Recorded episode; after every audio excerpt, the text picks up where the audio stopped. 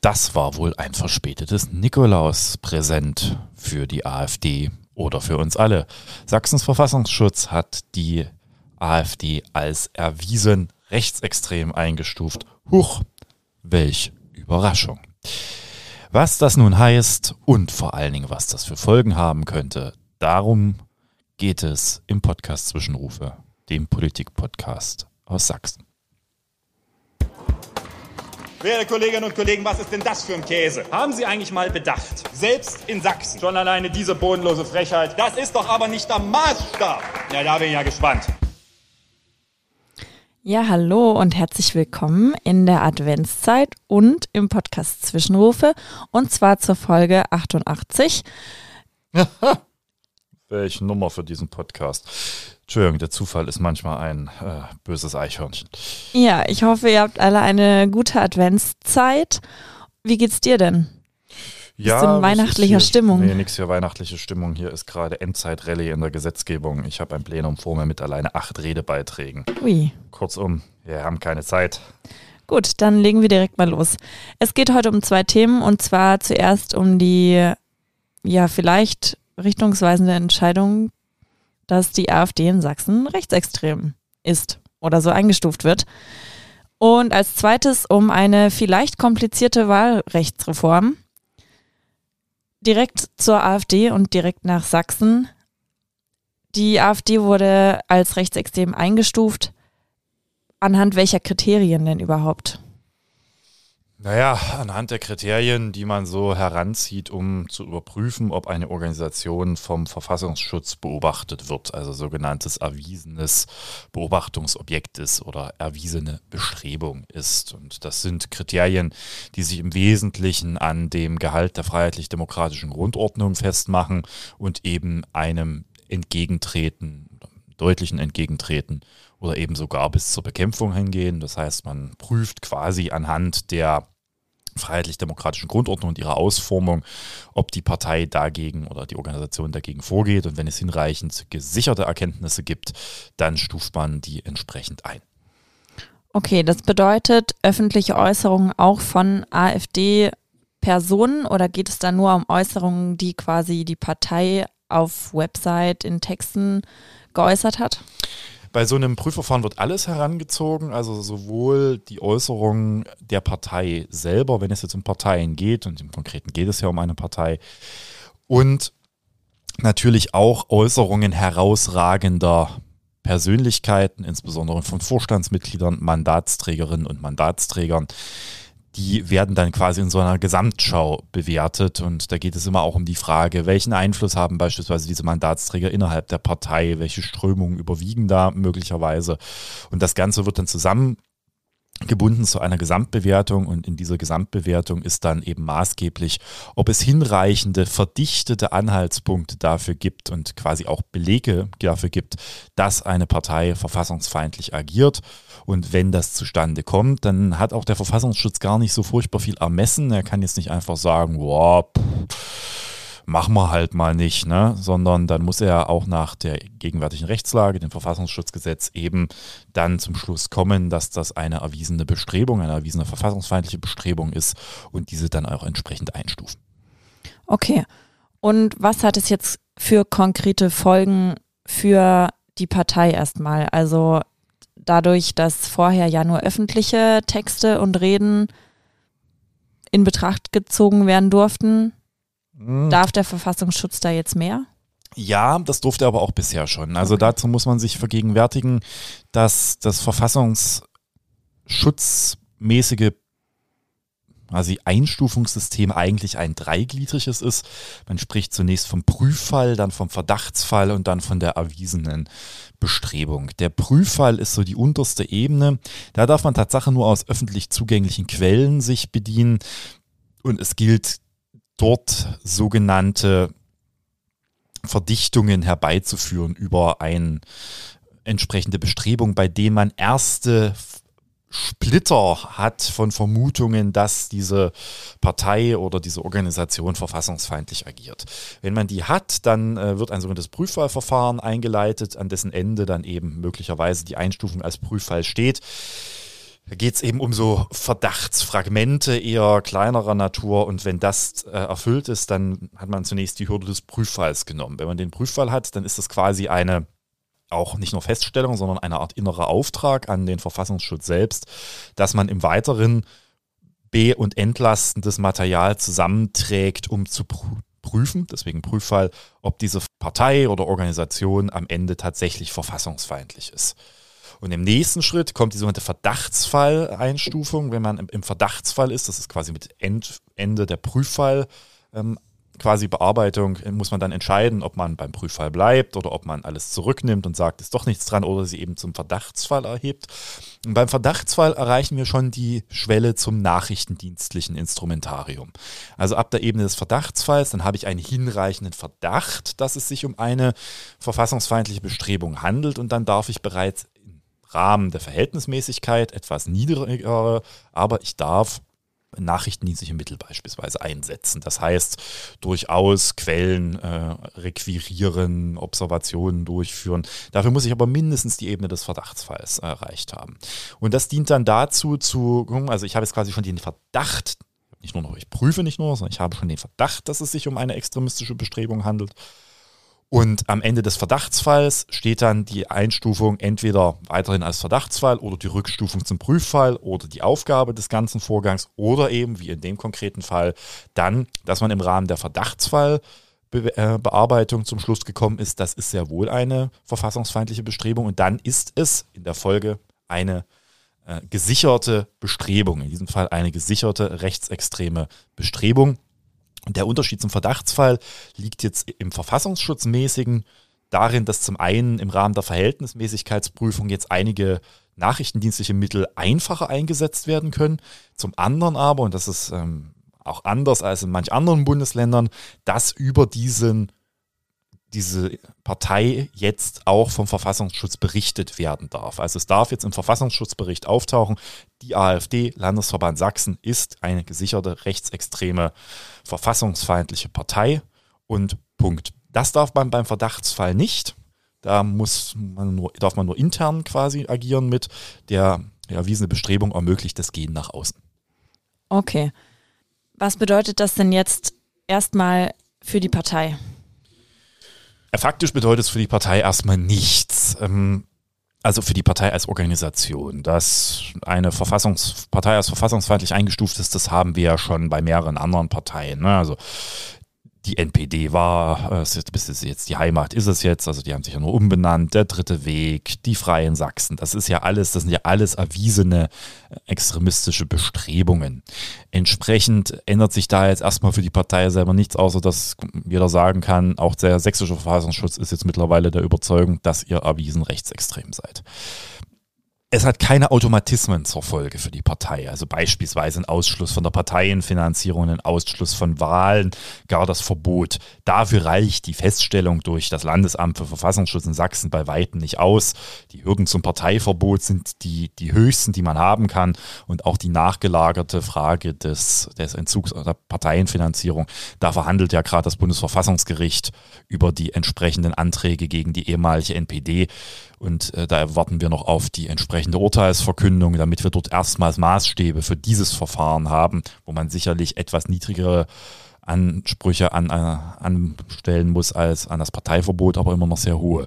Und der Ausschluss von Wahlen von Parteien ist generell nicht vorgesehen, sondern eben nur im Wege des Parteiverbotes. Ja, also da ändert sich jetzt erstmal nichts. Allerdings könnte es enger werden für Mitglieder der AfD. Das bedeutet? Nun ja, es ist ja so, dass es geben, die Situation geben soll, dass sich Beamtinnen und Beamte im Freistaat Sachsen befinden, die zugleich Mitglied der AfD sein sollen. Für die wird es jetzt eng. Insbesondere dann, wenn sie sich in herausgehobener Position befinden. Das heißt, Mandate ausüben für die AfD. Das beginnt übrigens schon ab Stadtrat.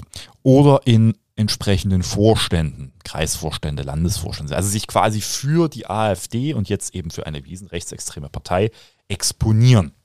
Und wenn das der Fall ist, dann gilt hier eine gewisse Umkehr der bisherigen äh, Überlegungen. Bisher ist es so, dass die bloße AfD-Mitgliedschaft eben nicht ausreicht, um irgendwelche beamtenrechtlichen Folgen daran zu knüpfen Ja, nach, Beamter hat grundsätzlich ja nicht nur neutral zu sein, sondern hat auch jederzeitige Gewähr dafür zu quasi zu bieten, dass er für die freiheitlich-demokratische Grundordnung eintritt. Das ist quasi im Umkehrschluss, wer Verfassungsfeind ist, kann nicht Beamter sein. Bisher ist das im Einzelfall durchaus schon möglich gewesen. Da musste man aber die einzelnen Nachweise sehr dezidiert führen, dass ein AfD-Mitglied wirklich auch persönlich verfassungsfeindliche Ziele verfolgt. Jetzt ist es so, dass in dem Moment, wo wir nicht mehr nur über einen Verdachtsfall, sondern tatsächlich schon über die Ebene, also die letzte Ebene, die erwiesene Bestrebung reden, darf von einer gewissen Regelvermutung ausgegangen werden, dass die Person verfassungsfeindliche Gesinnung bzw. Ziele hat und deswegen grundsätzlich nicht als Beamter tragbar ist. Das setzt immer noch voraus, dass es eine Einzelfallprüfung gibt, ob das äh, bei der konkreten Person der Fall ist. Kann ja sein, dass sie in einer ich sage jetzt mal, Opposition innerhalb der AfD steht und dort dem vermeintlich gemäßigten Flügel, was auch immer das sein soll, nahesteht, dann wären das entlastende Momente, die natürlich dann auch berücksichtigt werden müssen. Aber es ist jetzt durch diese Entscheidung zumindest einfacher, diese Regelvermutung anzustellen, dass herausgehobene, exponierte Personen der AfD eben nicht mehr die jederzeitige Gewähr dafür bieten, für die freiheitlich-demokratische Grundordnung einzutreten. Und damit müsste man jetzt landesseitig sehr konsequent innerhalb der Staatsregierung ein Verfahren miteinander besprechen, wie man das überprüft und am Ende tatsächlich auch die entsprechenden beamtenrechtlichen Maßnahmen gegen diese Beamtinnen und Beamten, die beispielsweise, sei es jetzt Justizvollzug, sei es Polizei, aber auch natürlich im Bereich äh, auch andere Behörden sind, dass dort natürlich jetzt die Verfahren eröffnet werden. Das könnte eine sehr unmittelbare Folge sein. Okay, das heißt, die Aufgabe liegt aber jetzt auf Seiten des Landes da aktiv zu werden. Genau, da sind jetzt die Dienstherren, wie es immer so schön heißt, äh, zuständig. Das ist quasi beamtenrechtlich der ja, Beamte haben ja keinen Arbeitgeber, die haben Dienstherren. Mhm. Und äh, das sind jetzt immer die Fach, äh, die dienstvorgesetzten Ministerien, die jetzt jeweils möglichst einheitlich prüfen müssen, wie man damit umgeht und ob es solche Fälle gibt. Aber relativ klar ist, also ein AfD-Stadtrat, der zugleich beispielsweise Polizeibeamter ist, da müsste man jetzt eigentlich das Verfahren zur Entfernung aus dem Dienst äh, entsprechend einleiten. Okay. Was bedeutet das denn für die Landtagswahl nächstes Jahr?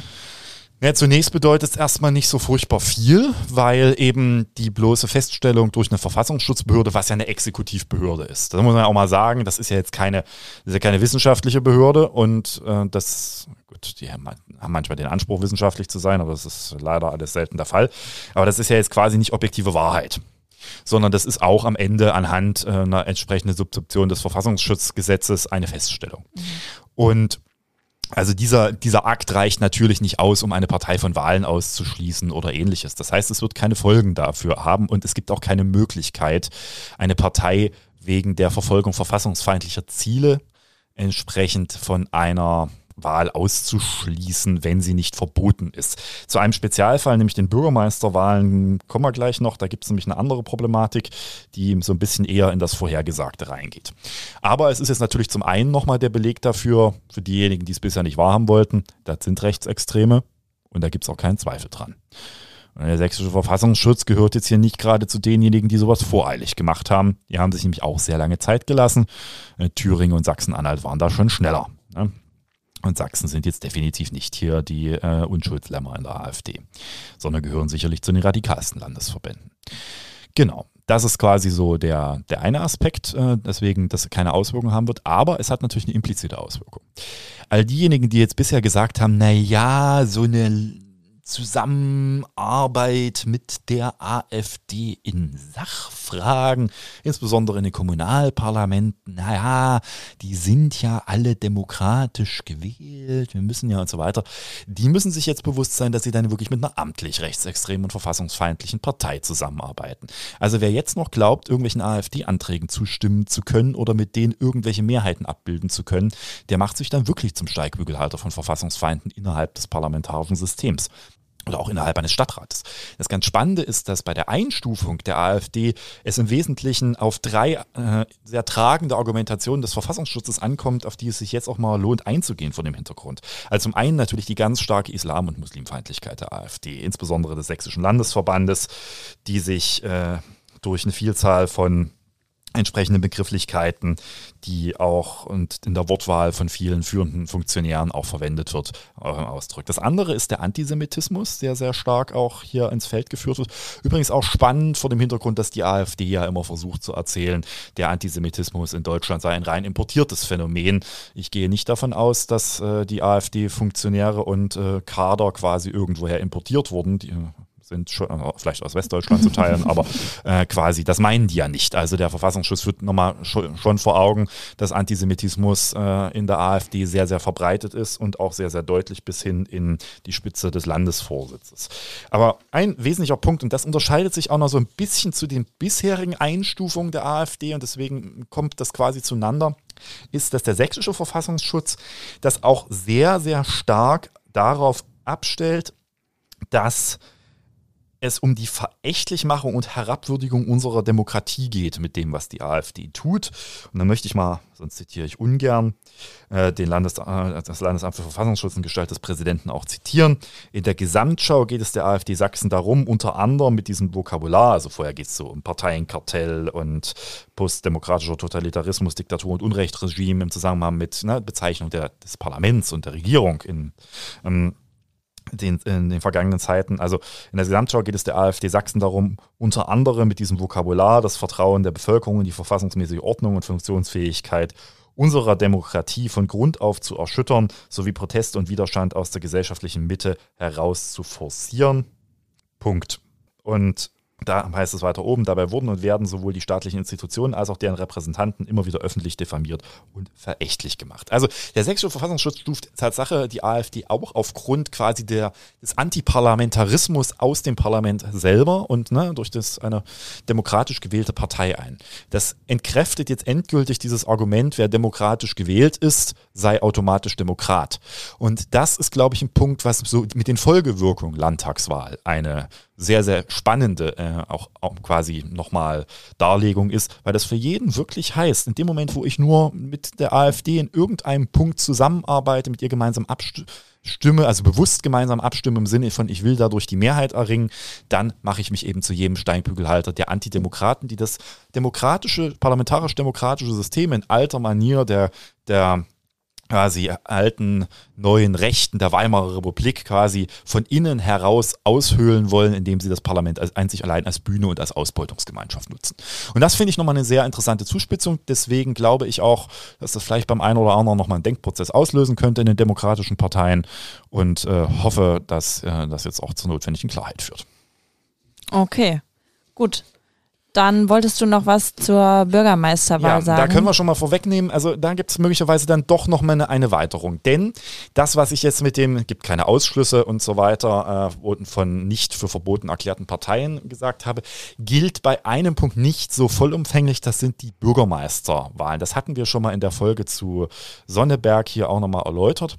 Und da muss man sich jetzt schon die Frage stellen, ob diese Regelvermutung, die ich bei Beamtinnen und Beamten, also bei normalen Beamtinnen und Beamten äh, anstellen kann, ob ich die natürlich auch bei den sogenannten kommunalen Wahlbeamten anstellen darf, also den Bürgermeistern, selbst wenn sie eben wie äh, in Sachsen vom Volk gewählt werden direkt.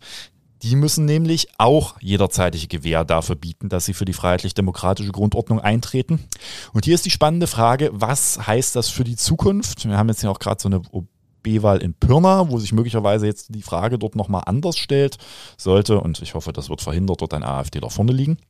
Aber es stellt sich natürlich auch für zukünftige Wahlen. Die Frage insbesondere, also ausschließlich für die Bürgermeisterwahlen. Nee, Stadträte haben diese Verpflichtung nicht.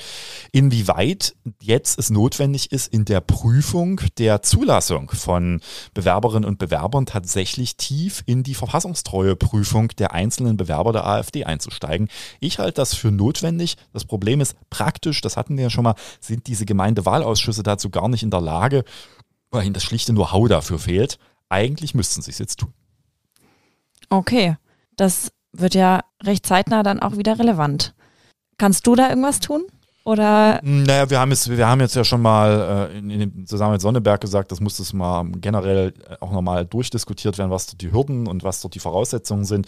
Wie gesagt, nicht sagen, dass das pauschal gilt, aber man darf meines Erachtens die Regelvermutung, die ich beim Anführungsstrichen einfachen Beamten habe, hier auch führen. Mhm. Natürlich muss ich dann aber immer gucken, ob der individuelle Bewerber oder die Bewerberin quasi tatsächlich nicht ein anderes quasi Verhältnis zur Demokratie hat als die gesamte AfD. Okay. Dann würde ich vorschlagen, wir belassen es äh, bei diesem Urteil vorerst dabei. Es ist kein Urteil, es ist eine Entscheidung des Landesamtes für Verfassungsschutz. Das ist quasi eine Pressemitteilung einer Verwaltung. Und kein Urteil eines Gerichts. Ja. Die AfD hat ja schon angekündigt, dass sie dagegen klagen will. Das kann sie gerne tun. Ich äh, rechne da übrigens nicht mit sonderlich viel Erfolg. Bisher sind nahezu alle Klagen der AfD, die sich gegen die verfassungsschutzmäßigen Einstufungen der Landesämter und des Bundesamtes gerichtet haben, nicht erfolgreich gewesen. Die beiden Punkte, wo sie erfolgreich waren, vom VG Köln, da haben sie quasi zwei von vier Klagen gewonnen. Die richteten sich nicht gegen die Verdachtsfalleinstufung der AfD durch das Bundesamt oder die äh, entsprechende Einstufung der jungen Alternative, sondern da ging es um die Frage, ob der Flügel, hat hatten wir ja auch schon, weiterhin quasi geführt werden darf durch den Verfassungsschutz. Das hat das Gericht ab, äh, quasi stattgegeben der Klage, weil über die Existenz des Flügels gar keine Sicherheit mehr besteht. Über Nachfolge definitiv. Ja, Und das andere war die, äh, inwieweit die der Verfassungsschutz das Bundesamt bestimmte Zahlen von Mitgliedern des Flügels, war es glaube ich, nennen darf, zumal die wohl objektiv falsch waren. Also das sind beides Punkte, die haben mit der Grundsatzfrage der Einstufung wenig zu tun. Deswegen glaube ich nicht, dass die erfolgreich sein werden. Okay. Gut, dann kommen wir jetzt äh, aber zu einem tatsächlichen Urteil. Ja. Das Bundesverfassungsgericht beschäftigt uns mal wieder. Ja, mal wieder. Und das Wahlrecht, von dem du ja in der Vergangenheit schon immer begeistert erzählt hast. Ja, wir, jetzt, jetzt hat sich das Bundesverfassungsgericht mit einer Frage beschäftigt, die ich so schon seit mindestens zehn Jahren in mir rumtrage und die jetzt ja auch in einem Normkontrollverfahren geklärt wurde, äh, nämlich zur Frage, wie, ich fasse jetzt den Kern zusammen, wie verständlich muss Wahlrecht eigentlich für die Wählenden sein? Und die etwas ernüchternde Antwort ist, Gar nicht?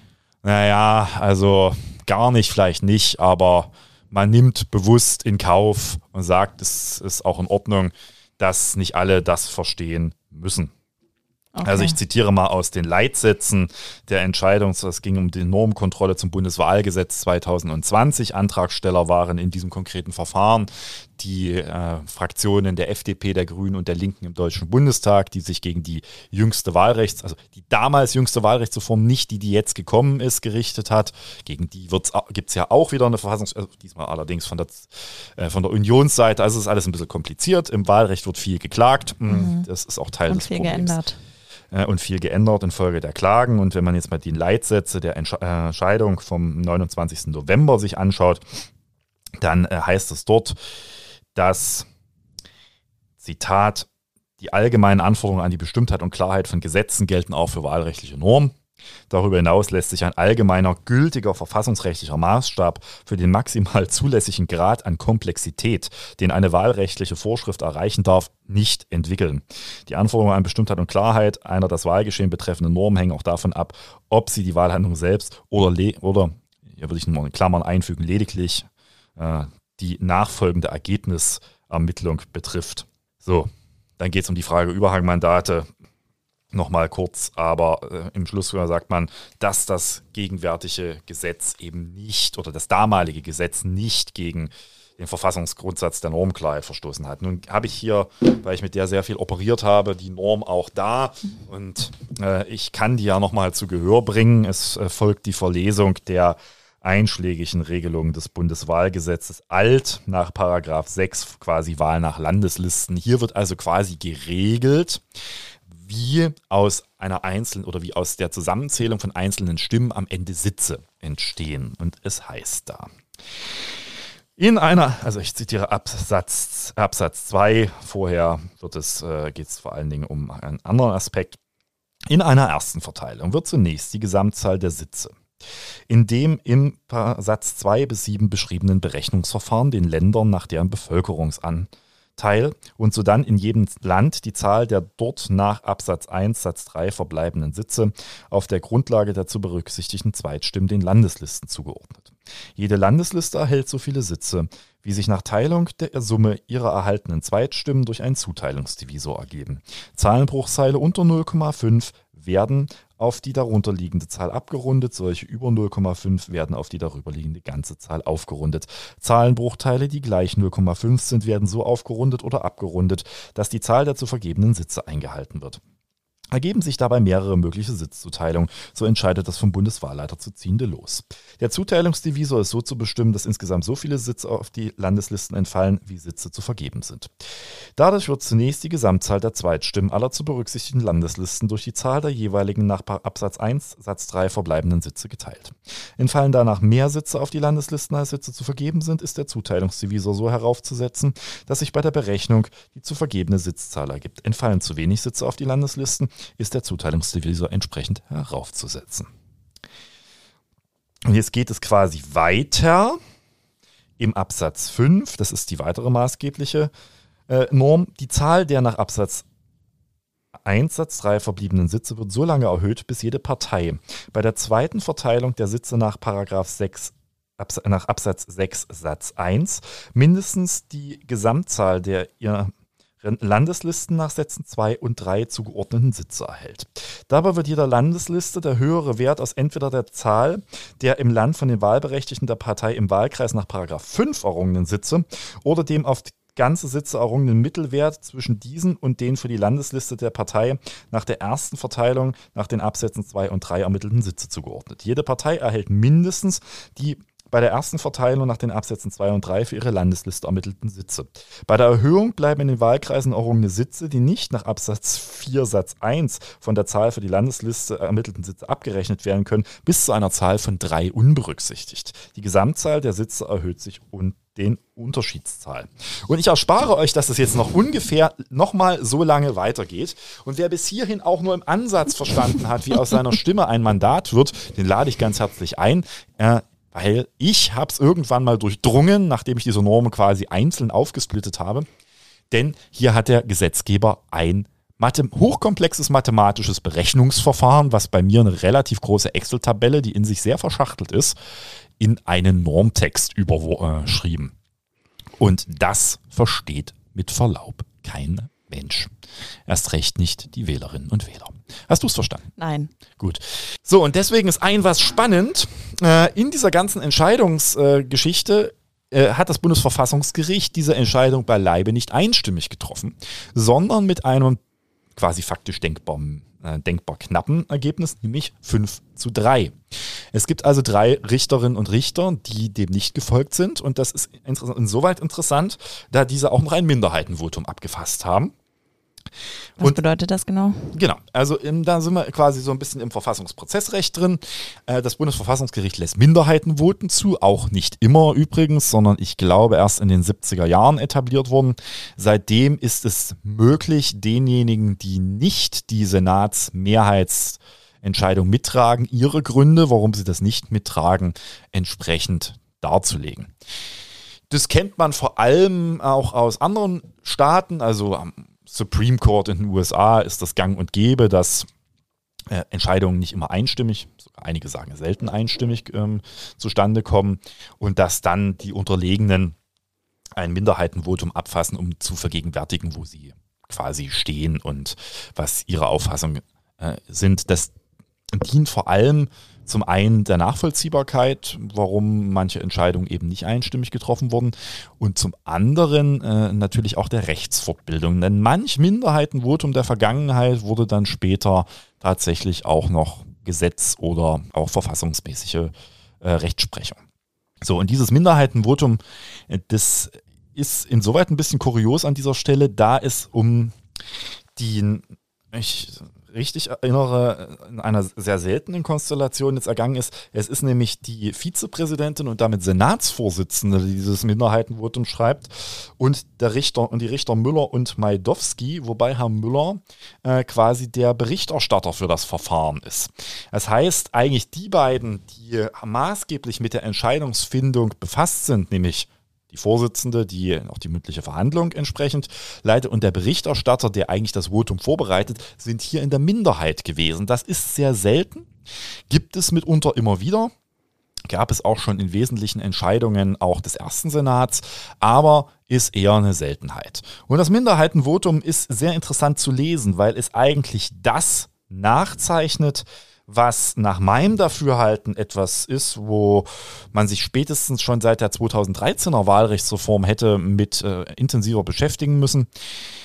Das, also 2013 ist quasi ein Großteil dieser komplexen Regelungen, die ich gerade vorgelesen habe, etabliert worden.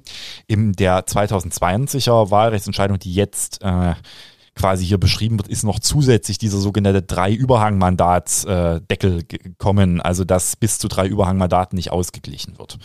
Und das hat das Ganze nochmal im Komplexitätsgrad erhöht, sowohl was den Normtext angeht, als auch was seine Folgen angeht. Und faktisch haben wir aber schon seit dem Bundestagswahlrecht für die Bundestagswahl 2013 eben die Situation, dass es damals unter anderem, glaube ich, war es Ute Saksowski, die das auch eine sehr von mir sehr geschätzte Juraprofessorin, die das mal in einem Aufsatz, glaube ich, auch mal nahe dargelegt hat, dass die Verständlichkeit äh, des Wahlrechts für die Anwenderinnen und Anwender nicht mehr gegeben sei. Das hat sich dann quasi 2020 aus Sicht der Antragsteller eben nochmal vergegenwärtigt. Und im Minderheitenvotum findet man dann eine ganz andere Auffassung, die ich ja auch gerne mal zitieren möchte, weil sie nach meinem Dafürhalten eben schon die Bedeutung des Wahlrechts eben über eine andere Sphäre als jetzt, ich sage mal, die Steuergesetzgebung erhebt, wo man sagen kann, ob ich nun bis ins letzte Detail die Abgabenordnung verstanden haben muss, das äh, ist hier nicht der Punkt. Da möchte ich jetzt mal zitieren tatsächlich aus der Rand Nummer 1, die ich sehr, sehr, sehr schön beschreibend da finde. Die Entscheidung der Senatsmehrheit vermögen wir uns nicht anzuschließen, so beginnt das meistens. Sie erfasst Inhalt und Bedeutung des verfassungsrechtlichen Gebots der Normklarheit im Wahlrecht nur unzureichend misst diesem Gebot infolgedessen nicht das zukommende Gewicht zu und mutet den Wahlberechtigten im Ergebnis eine Wahrnehmung ihres fundamentalen Rechts auf demokratische Selbstbestimmung im Blindflug zu. Das entspricht nicht der zentralen demokratischen Dignität des Wahlaktes, verwehrt den Wählerinnen und Wählern die ihnen in ihrer Rolle als Quelle demokratischer Legitimation zukommende Achtung und könnte eine Beschädigung ihrer Motivation zur Teilhabe am demokratischen Prozess nach sich ziehen. Vor allem aber wird es den verfassungsrechtlichen Anforderungen, die sich aus dem Demokratie in Verbindung mit dem Rechtsstaatsprinzip gemäß Artikel 20 Absatz 2 und 3 Grundgesetz ergeben, nicht gerecht. Danach muss das Wahlrecht aus sich so verständlich sein, dass die Wahlberechtigten in der Lage sind, eine freie, selbstbestimmte Wahlentscheidung in Kenntnis der möglichen Konsequenzen für ihre Stimmabgabe für die Zusammensetzung des Parlaments zu treffen. Und dann heißt es in Rand Nummer 6 sehr schön, ich finde, auch wenn von einem grundsätzlichen Gleichlauf der Gebote Bestimmtheit und Normenklarheit auszugehen, und der Betroffene regelmäßig gehalten wäre, sich im Zweifel juristische Expertise zur Klärung einer, äh, der Rechtsfrage zu bedienen, gilt es für den Bereich des Wahlrechts jedenfalls nicht.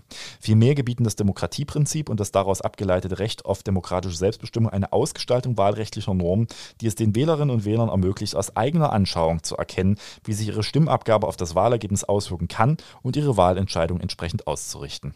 Die Auffassung der Senatsmehrheit wird der Bedeutung des Wahlrechts, das im demokratischen System des Grundgesetzes unverzichtbar und das vornehmste Recht der Bürgerinnen und Bürger ist nicht gerecht. Was hat äh, die Minderheitenmeinung hier gesagt, äh, um es nochmal etwas plastischer zu machen?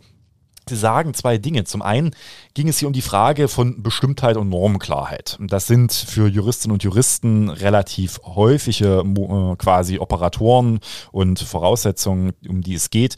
Also die Bestimmtheit einer Norm ist, äh, regelt die Norm etwas so konkret, wie sie es regeln soll und äh, ist damit auch den verfassungsrechtlichen Anforderungen äh, äh, Genüge getan an die Bestimmtheit der Norm.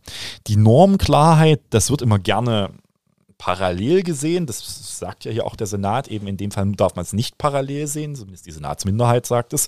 Sagt halt, in, inwieweit ist quasi ein, eindeutig, was, äh, was quasi das für Folgen hat und in, vom Normadressaten eher her gedacht, wie es so schön heißt. Hm will das jetzt nicht so weit ausführen, wo die Unterschiede liegen, weil das ist im Detail eigentlich viel verständlicher. Denn die Senatsminderheit sagt, ja, ja, bestimmt ist das sicherlich alles. Also dieser Rechenalgorithmus, den kann man irgendwo eingeben in ein System und dann macht er mir aus Stimmen Mandate. Ob das aber normklar ist im Sinne von anwendungsverständlich, da hat die Senatsminderheit ihre Zweifel. Und hier kommt ein interessanter Bruch zustande, den ich ganz spannend finde, weil der, die Senatsmehrheit stellt darauf ab, dass das Wahlrecht, also die Stimmabgabe als solches ja verständlich sei. Und die Frage sich ja lediglich in dem Modus wie aus der Stimme, also aus, der aus dem wahrgenommenen Wahlrecht, am Ende Sitze werden betrifft. Und das sei ja, das ist mal etwas untechnisch zu sagen, eher so eine mathematische Berechnung und hierauf hätte man definitiv keinen Anspruch auf Verständlichkeit. Meines Erachtens vollkommen zutreffend. Die Minderheitenmeinung, naja, mein Wahlrecht mache ich doch aber davon abhängig, wie meine Stimme Auswirkungen hat. Und das heißt auch, ich darf in meine Stimmabgabe durchaus Dinge einbeziehen, die möglicherweise im Zusammenhang mit taktischen Wählen einhergehen und dergleichen mehr, die, wo es um die konkrete Frage geht, was meine Stimmabgabe bei Werfen in der Urne hinten für ein Ergebnis hat. Und wenn ich das nicht verstehen kann, weil die Norm eben nicht normklar ist und ich nicht verstehen kann als Adressatin oder als Adressat und mich natürlich hier nicht in meinem ureigensten demokratischen Recht noch zwingend juristischen Beistands äh, mächtigen darf, dann ist das, äh, ist das quasi verfassungswidrig. Ich kann dem sehr viel abgewinnen. Ich hatte gehofft, ehrlich gesagt, dass man das anders entscheidet. Gut, äh, nun ist es so, wie es ist.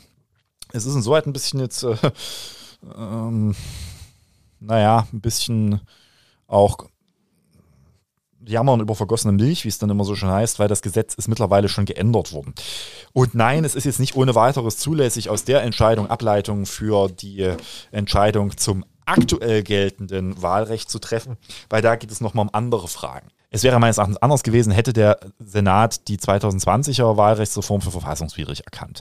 Dann hätte man meines Erachtens schon die Frage stellen können, ob eine weitere Komplexisierung des Wahlrechts, nämlich dadurch, dass zukünftig den Wählerinnen und Wählern gar nicht mehr klar ist, ob diejenigen, die mit ihrer Erststimme gewählt sind, am Ende tatsächlich das äh, noch ein Mandat erreichen und solche äh, Späße, ob das nicht auch am Ende eine Folgediskussion ist, die hinten rauskommt, wo man sagen muss, das erhöht die Komplexität ja nochmal der Stimmabgabe und dann wäre es relativ sicher gewesen, dass man sagen kann, naja, also das ist äh, Indikator dafür, dass auch die jüngere Wahlrechtsreform verfassungswidrig sein könnte. Dieser, dieser Schluss ist jetzt nicht zulässig, weil eben diese Entscheidung gehalten wird. Allerdings ist meines Erachtens auch der Umkehrschluss nicht zulässig. Bloß weil die 2020er Wahlrechtsreform gehalten wurde, heißt das nicht, dass es aufgrund von systematischen Problemen, die sich in der äh, Wahlrechtsentscheidung möglicherweise stellen, und da wird es ja unter anderem auch um die Frage der Grundmandatsklausel und ähnliches gehen, ob nicht dadurch eine äh, ganz andere Situation eintritt. Aber das wird uns das Bundesverfassungsgericht auch demnächst noch erklären mit der Entscheidung.